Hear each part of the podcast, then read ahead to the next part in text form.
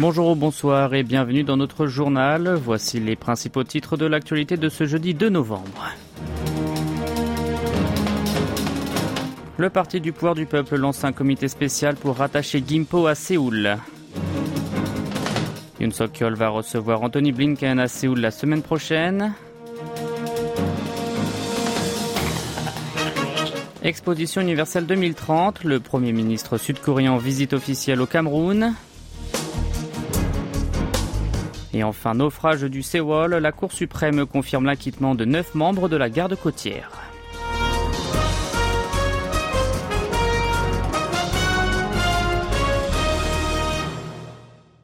Le parti du pouvoir du peuple, le PPP, promeut avec une grande ambition l'incorporation des villes de la zone métropolitaine dans Séoul. Il souhaite débuter son projet avec Gimpo, ville limitrophe située dans la province de Gyeonggi.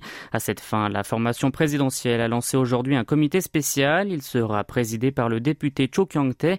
L'initiative intitulée Méga Séoul devrait offrir de nouveaux moteurs de croissance pour la capitale et renforcer le développement d'infrastructures dans les villes qui l'entourent. Cependant, ce plan n'est pas validé par tout le monde. Le Minjoo, la principale force de l'opposition, a critiqué l'intention du PPP, estimant qu'il entreprend ce projet à des fins électorales. Rappelons que les prochaines législatives auront lieu en avril prochain. Selon le mouvement de centre-gauche, si l'objectif est de réduire les problèmes de circulation à Gimpo, il serait préférable de résoudre d'abord le dossier sur l'extension de la ligne 5 du métro de Séoul. Il a également demandé à ce que les discussions sur la création d'une mégalopole portent en priorité sur d'autres régions comme Busan, la province de Gyeongsan ou celle de Jeolla, afin de mener un développement du pays plus équilibré. Face à ce désaccord, les deux principaux partis se sont livrés une passe d'armes. Le leader du PPP, Kim Gi-hon, a exhorté le Minjoo d'exposer clairement son avis sur l'intégration de Gimpo à Séoul. Hongik Pyo, le chef du groupe parlementaire du Minjoo, a pour sa part déclaré que si le gouvernement souhaitait inclure dans le plan budgétaire actuel l'exemption de l'étude de faisabilité et la confirmation de l'extension de la ligne 5 du métro, il devrait alors proposer son projet sur ce dossier. Le Parlement a commencé hier à étudier le projet du budget pour 2024. Cependant, les partis au pouvoir et de l'opposition divergent sur le principe de base du texte des finances saines. Le président de la République a insisté sur ce précepte. Lors d'une rencontre hier avec des citoyens dans un café-librairie à Séoul, Yoon Suk-yeol a de nouveau souligné qu'il faudrait réduire l'enveloppe consacrée au domaine inutile pour la redistribuer à ceux qui posent des difficultés au peuple. Il a affirmé que la hausse des dépenses publiques accroîtrait les prix. Pourtant, le Minjoo, la principale force de l'opposition, a critiqué l'exécutif qui, selon lui, est obsédé par la santé des finances sans pour autant mettre en œuvre de réelles mesures visant à surmonter la crise de la vie du peuple. Son patron Lee Jae-myung a demandé de commencer par baisser les dépenses du bureau présidentiel de Yongsan et du parquet. Le pouvoir du Parti du Peuple, la formation présidentielle, a pour sa part qualifié les revendications du mouvement de centre-gauche d'irresponsables. Yoon Ji-hok, le président de son groupe parlementaire, a indiqué qu'un parti qui demande de diriger un pays d'après l'expression populaire « on ne vit qu'une fois » était inconscient. Le président sud-coréen va recevoir le secrétaire d'État américain en visite en Corée du Sud les 8 et 9 novembre prochains. Im Sousok, le porte-parole du ministère des Affaires étrangères, a déclaré lors d'un point de presse aujourd'hui que Yoon Suk-yeol accueillera Antony Blinken. Le département d'État américain a aussi confirmé ce déplacement. Blinken s'entretiendra également avec le ministre sud-coréen des Affaires étrangères Park Jin et le conseiller présidentiel à la sécurité nationale Cho Tae-yong à Séoul. Les deux chefs de la diplomatie devraient échanger ensemble le 9 novembre au programme de leur discussion, le dossier nord-coréen, la sécurité économique, les technologies de pointe et la situation régionale et internationale. Le Premier ministre sud-coréen, actuellement en tournée en Afrique et en Europe du Nord pour promouvoir la candidature de Busan à l'organisation de l'exposition universelle 2030, a effectué une visite officielle au Cameroun. Han Dok-su a rencontré hier le président camerounais Paul Biya et lui a fait part de la volonté de Séoul de construire des relations étroites avec l'Afrique. Il a sollicité son intérêt pour l'expo Busan 2030 et le sommet Corée-Afrique 2024. Le chef du gouvernement a également exprimé son envie de coopérer avec le Cameroun, affirmant que la Corée du Sud est le meilleur partenaire dans la mise en œuvre de son projet Vision 2035 qui vise à devenir un pays industrialisé et émergent d'ici 2035. Biya a pour sa part évalué lors de leur rencontre les réalisations de la coopération substantielle entre les deux nations jusqu'à présent et espérer l'approfondir davantage dans les ressources minérales, l'agriculture, la santé, l'e-gouvernement.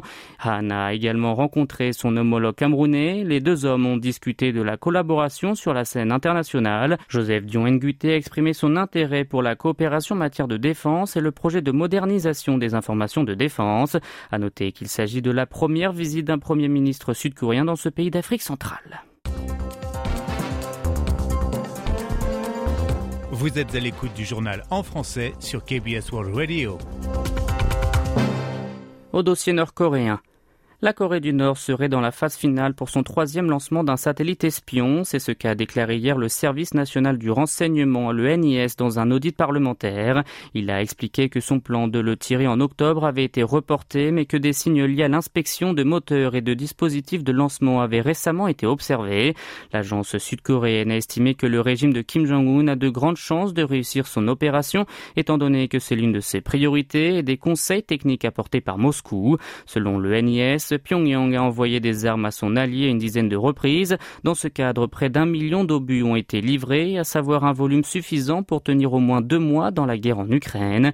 Une telle coopération militaire fait craindre des échanges de techniques entre ces deux nations. D'après Yuchangun, chercheur honoraire à l'Institut de politique scientifique et technologique, la Russie aurait aidé le royaume ermite à trouver des solutions lui-même par consultation ou alors serait intervenu de façon plus active en fournissant le moteur du 2e ou 3e étage ou d'autres pièces détachées du satellite espion. En ce qui concerne le rapatriement forcé des transfuges nord-coréens par la Chine, le NIS a indiqué ne pas avoir obtenu des renseignements sur ce sujet à l'avance.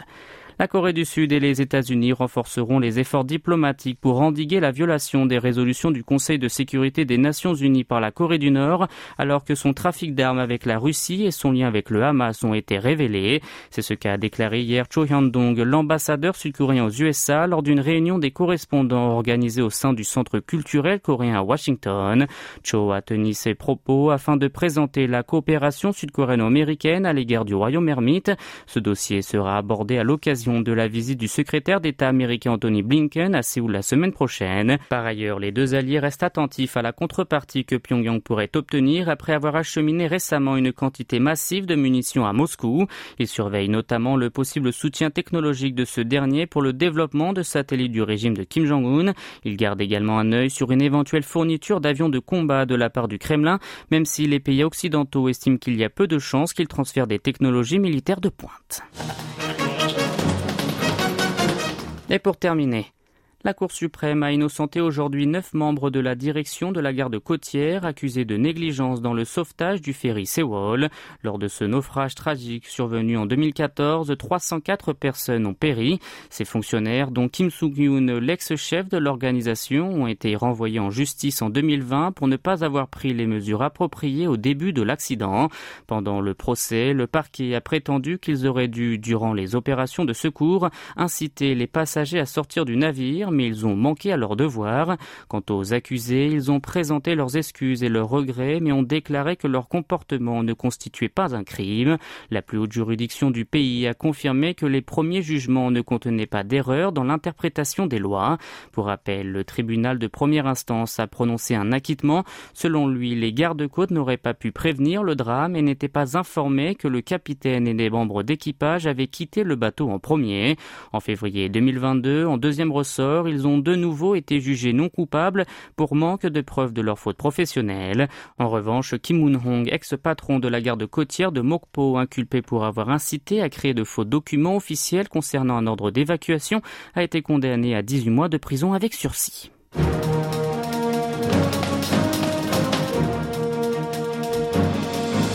C'est la fin de ce journal qui vous a été présenté par Maxime Lallot. Merci de votre fidélité. Bon jeudi sur KBS World Radio.